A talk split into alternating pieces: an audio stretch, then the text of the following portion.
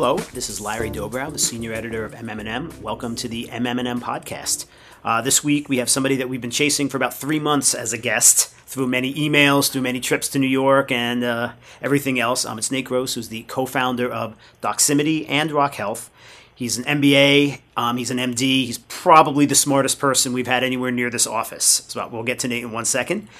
Our usual plugs. We have the MM&M Awards coming up next Thursday, October 10th at Cipriani Wall Street. Tickets are still available. Reach out via our website. And we are going to be starting our first 40 Under 40 program. Information on that will be available through our social media channels, and be sure to check that out as well. All right. Nate, thank you so much for being here, and thank you for putting up with us through all the back and forth as we were trying to get on your calendar. Thank you for having me on the show, and I know we can't see it through the microphone, but I'm blushing about the kind words, and I'm sorry to keep you waiting. No. I mean, the waiting was exclusively me. So thank you for your patience with us. So let's start in the most ridiculously basic place we can. Tell us a little bit about your professional history. Kind of walk us through the steps that led you to Doximity, Rock Health, and everywhere else. Absolutely. So I think a good place to start would probably be back in medical school. I was very fortunate to be able to go to medical school at Emory University, which was affiliated with Grady Memorial House Hospital, large public hospital in Atlanta, Georgia. And it was a wonderful time to be training because I got to witness things like the launch of the Facebook newsfeed, the launch of the iPhone, the transition from paper charts to electronic medical records. I'm a very, very mediocre programmer. I'm actually banned from our production servers at Doximity. However, I was, at least at the time, able to work on a few different apps, really to solve just problems I encountered in my own life. And then I went on to business school, and I was at Harvard for business school, and I organized a conference there where I ran the healthcare panel of the technology conference. Mm-hmm. Turns out the other person who volunteered to organize that with me was Hallie Teco, who eventually became my co-founder of Rock Health. And I didn't really know who to invite to be in this section of the conference. But I used an app called Epocrates every day when I was in the hospital. It was a very popular drug reference tool. And I said, well, I'll invite the founder of Hippocrates out. He solves a problem in my life every single day, which is looking up therapeutic dosing. And he was nice enough to attend. We went out to a restaurant the night before and talked through a number of ideas that we had. And it turned out the timing was working out great. He had just filed S1 for Hippocrates. And a few months later, he ended up looking for his next thing. We teamed up with a great third co-founder called Sherry Buck, and the three of us ended up launching Doximity. And we had an incredible founding team, and we've been working on it for, 9 years now since launch. In my mind, Doximity has been around, and it's been such a trusted resource for as long as it has. And yet, you say it's only 9 years. The timing of this, the health tech revolution, right now in health, can you be a health player without also having a technology play that's kind of simultaneous? That's a really interesting question. I think the way that I usually hear it phrased is, can you be a Fortune 500 company without caring about healthcare? Mm. And the largest employers in this country consider healthcare to be one of their most pressing issues. And I think the same thing is true if you are a technology company. We at least see it evidenced by both a large number of the big tech players all exploring healthcare with greater and greater degrees of both success, I think, and investment. I certainly think if you're a small company starting off in the, say, enterprise space, you need to focus, and outside of your own team, not focus on healthcare per se or outside markets. But if you're a company that touches the lives of at least 1 million people, it's most likely that healthcare is factoring into your strategy in at least some way. The early days of Doximity, was there kind of a moment? I mean, I think the idea took off pretty quickly, as I recall having covered it. Was there a moment that was sort of like an aha, like, all right, we're on the right path, like one kind of crystallizing moment that you were on the right path, that you were creating something that was going to, not only be incredibly useful, but have scale pretty quickly? There were a lot of moments that were, wow, we didn't screw that up. We're still here. We're still alive. If I were to trace one common theme among all that, it would be our focus on workflow. We're not the first physician network by a long shot. And to some degree, I think other attempts have been shaped very much by the time and history in which they had launched and what resources were available. We like to think that we are the fastest software ever adopted by physicians in history. I wish we could say the fastest product, but actually the fastest product ever adopted by physicians is the iPhone, at about 85% penetration among US doctors. Doximity's at a little over 70. So when I look at how we got to that 70%, back when I thought, maybe only 50% was the highest we ever could have gotten, I think that the fact that we were able to take advantage of our time and space, where physicians were adopting a portable, cellular-connected, internet-enabled device in mass, and allowed them to turn that not just into a water cooler discussion, but really into helping them get their job done as a doctor every single day. That's what moved the needle for us and led to the biggest spikes in adoption. And so one example of that, where that really was an aha moment, was the concept of the fax machine. Really my mortal enemy back when I was in the hospital. The fax machine, it's always out of ink. It's always at the far end of the hospital. Paper's jammed, something's wrong. Yeah. It's grandfathered into this HIPAA-compliant state, but there's nothing HIPAA-compliant about rifling through a stack of papers, looking for your patient's papers. And so, when I started out, I wanted to kill the fax machine. I wanted to have a scene like Office Space, but with a digital revolution where we just put that to bed. And we built secure messaging for doctors, and it's popular. I think it was harder to do 9 years ago than it is today to build secure messaging. But what really led to this exponential growth was being able to allow doctors to send and receive faxes from their iPhone. So if you're a physician here in Manhattan and you're cross-covering 3 hospitals that are a couple blocks away from one another, you don't have to run back to that other hospital to wait for that fax. You can get it on your phone. You can sign it with your finger. You can securely fax it back to someone else. We talk a lot in healthcare about interoperability standards, and they're important, and I'm excited for what's coming down the road with EHR interoperability. But the main interoperability standard in the United States today is the fax machine. And if a doctor needs to reach another institution, they know that that institution will have a fax machine, whether it's a hospital, a nursing home, or a clinic, or a payer. And so that sort of backwards compatibility and that significant uptake, I think, identified to us that, hey, social media can really be used for workflow purposes. And it's validated by a strong clinician base that uses it every day. And I think that was the first real big aha, eureka moment. Mm-hmm. In terms of the growth, I think one of the things in that last stand survey you said that struck me was, it's like the utility. You have the iPhone, you can do faxes on the iPhone, you can do everything else. In a way, is that what a lot of health tech entrepreneurs kind of miss? The fact that if you're doing something for physicians, it has to be something that can fit into their natural workflow, as opposed to bringing in another gadget, as opposed to downloading something else. Is that what's missed, or is there something else?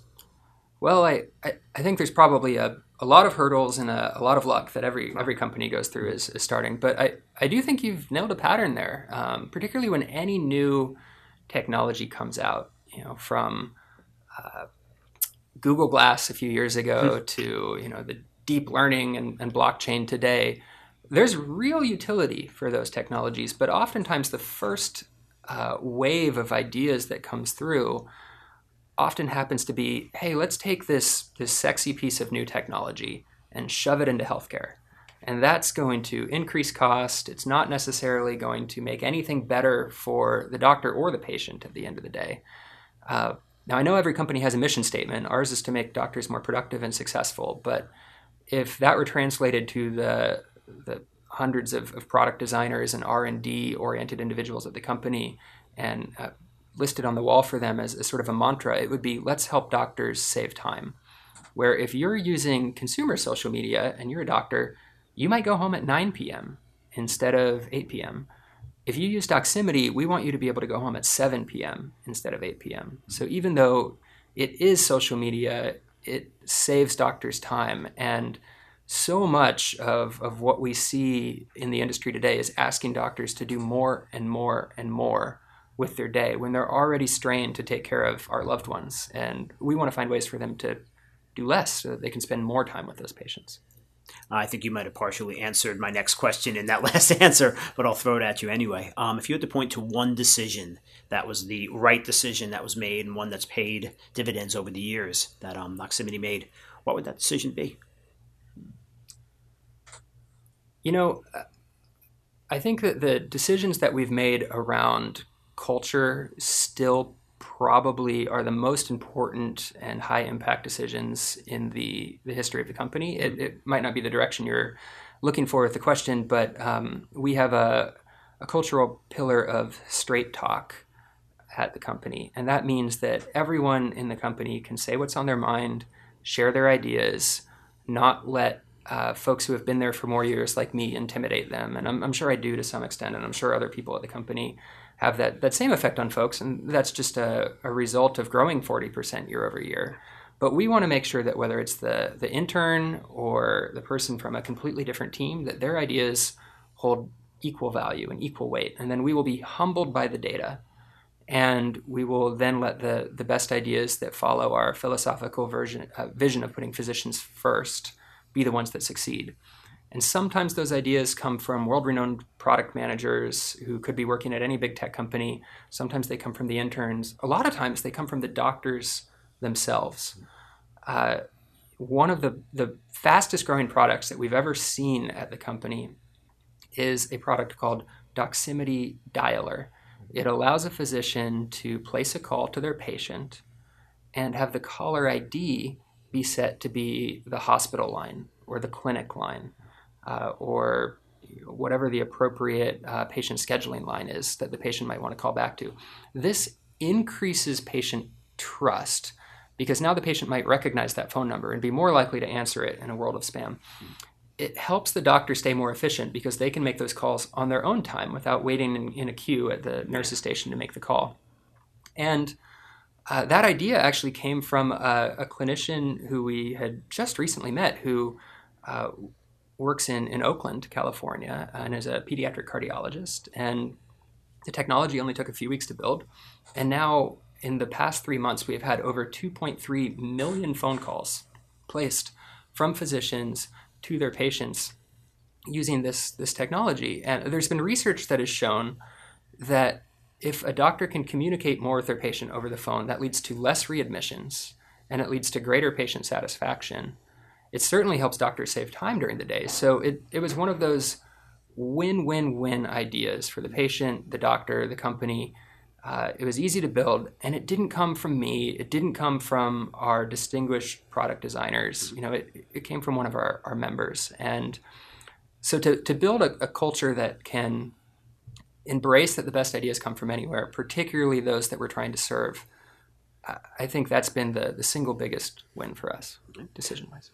To that end, I wanted to ask about Doximity's interactions with the community it serves, because there's always seemed to be an openness that I don't think you get in a lot of other places. You know, tell me about some of the early interactions that you had with some of the first users. What were some of the first things that you heard? What were some of the first ideas along the lines of the one you just described that made you think, like, you know what, this is good. This is something to listen to. Well, we've been having physician advisory boards since the beginning of the company. Now, I know every company has a physician advisory board, but oftentimes when you look at those groups, those are groups of some of the world's most distinguished individuals, and often those types of physicians who really have very little time or advice to actually convey at the end of the day. It looks good on a pitch deck. Now, granted, we've been fortunate to have some really renowned physician leaders at our company giving us advice, but we also work with medical students, with medical residents, with physicians on the front lines. If I were to divvy up all of the different users by a few different criteria, I would say you have different behavior patterns between axes such as old versus young, rural versus urban, specialist versus generalist, academic versus private practice versus community practice. There are days when we want to get product feedback from an allergist in Alaska, or a hospitalist covering 3 hospitals in Manhattan, or a Beverly Hills plastic surgeon. And to be able to bring all of those groups into the office or to a dedicated 2-day intensive event, that's where the advisory boards really take off. It's when it's not just a group of photos on a slide, but it's an interaction with your product designers with an expectation that you're going to say no to 90% of the ideas that were floating to them. There's a great quote from the founders of Hewlett-Packard where they say, "More startups die of indigestion than starvation." And we have to focus, but we also know that doctors aren't one size fits all. And so to be spending a significant amount of time with physicians on the front line, on the front lines of healthcare, that's where we're able to really refine these ideas and choose what to focus on first. What you say about doctors not being one size fits all. I think that's one of the things, people will say like, well, Doximity, it's a community for physicians, not realizing just how broad that is, rural, urban, there's so many different divides. How do you kind of bridge some of those divides? What's the best way to make sure that, what's working for one part of your audience is working for all parts of your audiences? Or members, members is the term. Well, I think that one thing that we do is balance our metrics. We're a goal-driven company. We try to set stretch goals. And so there's the expectation on our product design teams that they're only going to hit 2 out of 3 of their goals. Mm-hmm. That was a big cultural change for me coming from healthcare, mm-hmm. where certainly you don't want to only succeed for 2 out of 3 of your patients. Yeah. But also in many industries around the country, there are work cultures where failure is not tolerated or is looked down on. And that leads to people to take less risks, think less big. So I think we have embraced failure as long as it can drive learnings while still keeping the quality bar high for healthcare. And I think by having those goals set that way, then our product designers are then able to come up with both products that pursue company-wide metrics, which might be, let's find ways to get more physicians engaged on the site while not sending emails or things that so many other companies are doing to drive a big chunk of their engagement. Let's look for authentic username, password, logged in on the app, having a good experience. But when you take those sorts of metrics, they don't actually always apply the same way to every single product. So for example, search. A search engine, you might take a metric of how much time a user spends on it. Like if you're measuring a newsfeed activity or a video watching activity, there, more time is good. More time spent on search is not necessarily a good metric because you might not be getting a good experience. And so even though we have these high-level metrics that touch on how many physicians are we helping get work done during their day, depending on what type of doctor they are and what type of product that they're using, we want to be optimizing for actually how quickly they can get in and out in that search experience. And were they able to successfully make a referral at the end of that search experience off of the first search result, rather than waiting around for 10 different search results before they found what they needed. In terms of the features that in your mind have proven, you talked about the fax interoperability and the idea that faxes still actually exist in our world is kind of an amazing thing when you think about it. What are some of the other features that early on you said, all right, I see some promise here, and spun it into something that got bigger or took you into a path where something really, really popped for your members? Sure. One feature that I'll call out is just the profile itself. Mm-hmm. Resumes for doctors are extraordinarily long and complex. And a lot of Latin terminology in there too. Right? A lot of Latin terminology, a lot of manual entry. Physicians have turnover rates around 15% plus or minus, depending on the specialty. But it's not the kind of thing when you have 100 publications that you always stay on top of. And so there's a significant amount of pain and suffering that the doctor has to go through when it comes time to update that resume. And so often it doesn't get updated until they're looking for that new job. But now they might have missed an opportunity to advocate for their own personal growth at the next faculty promotion meeting or whatever it may be. So we structured our profiles to be dynamic. We tried to build the entire backbone of every physician's CV in advance. We connect to hundreds and thousands of databases around the country to actually know in this almost real time who is board certified in each specialty, who holds a state license where, who is the PI on what clinical trial, and import all of a doctor's publications and citations and downstream mentions in the consumer press. That way, we can delight the doctor and save them time by keeping their resume up to date for them, and they can focus on filling in the gaps or connecting with other people who might be the right research collaborator or referral partner. And that, I think, work for them not only allows, one way to describe it would be a humble brag, because we can essentially let a doctor's colleagues know about the latest paper that they made without having them to talk about it themselves. But it also allows a level of depth, because we're pulling this data in structured ways for doctors to really be able to figure out who one of the world experts is in a particular disease or surgical procedure, so that they can write a clinical term one of many different ways, and we will still surface the right CV for that referral in the moment. So that's one product. The other one that I think has really proven out in the engagement is our newsfeed. It is harder than ever to keep up with the news, essentially medical knowledge in medicine today. Mary Meeker, who is formerly a VC at Kleiner Perkins, published the State of the Internet report every year. And she had a really interesting chart a year or two ago that showed if you went into PubMed and you looked at all of the citations, the amount of medical knowledge being created every day, it doubled once every 50 years back in 1950. Today, it doubles closer to every three and a half years. So as a physician, you could read all day, every day, and you just simply would not be able to keep up with it all, even as a speed reader. That problem is compounded by the fact that only a small portion of physicians are in academic clinical settings with grand rounds and other channels to absorb the latest learning. Exactly. So, all of my research back when I was going through medical training was in percutaneous aortic valve replacement. So at the time, I would try to stay on top of the journal Jack Interventions and maybe Jack Imaging.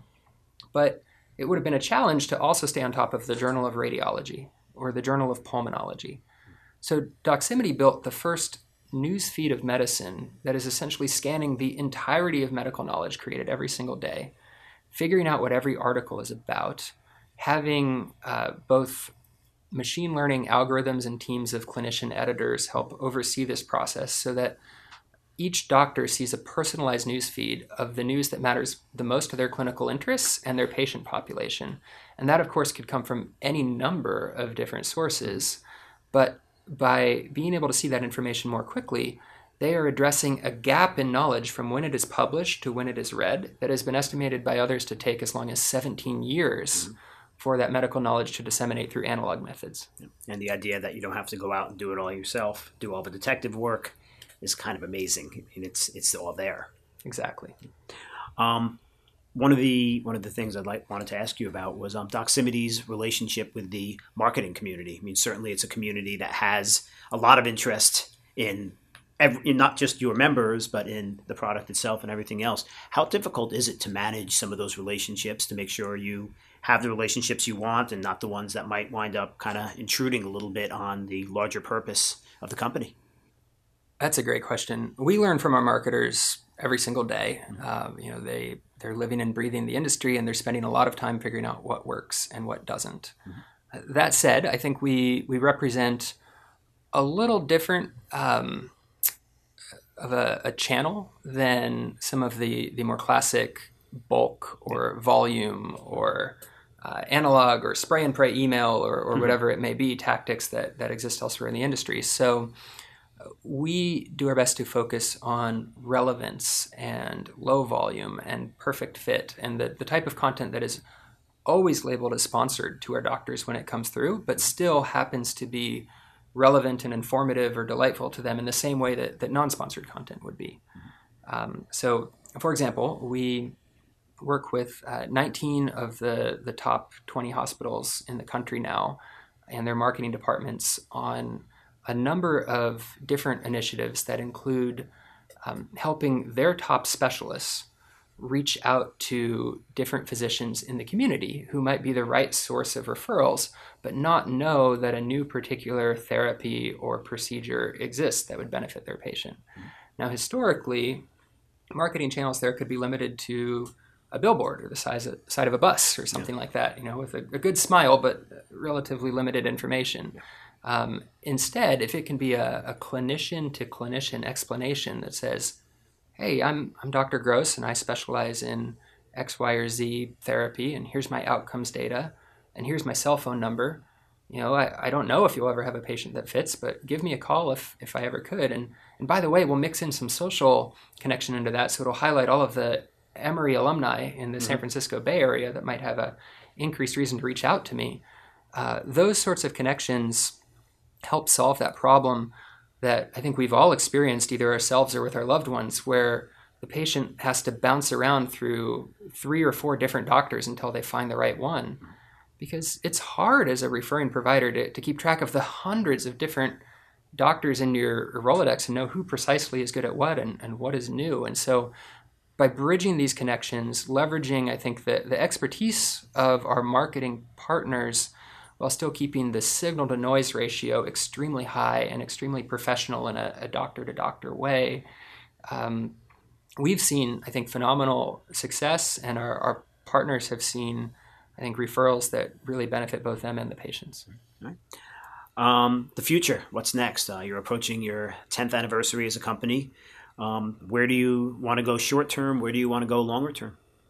We are thrilled to be approaching our 10th year as a company. It's interesting that companies, of course, are staying private longer and longer and growing larger and larger in those sorts of private environments. And that's actually worked well, I think, in an industry that has so many cross incentives where we're able to just focus on our principles and continue to build. We're about 400 full-time employees today at Doximity.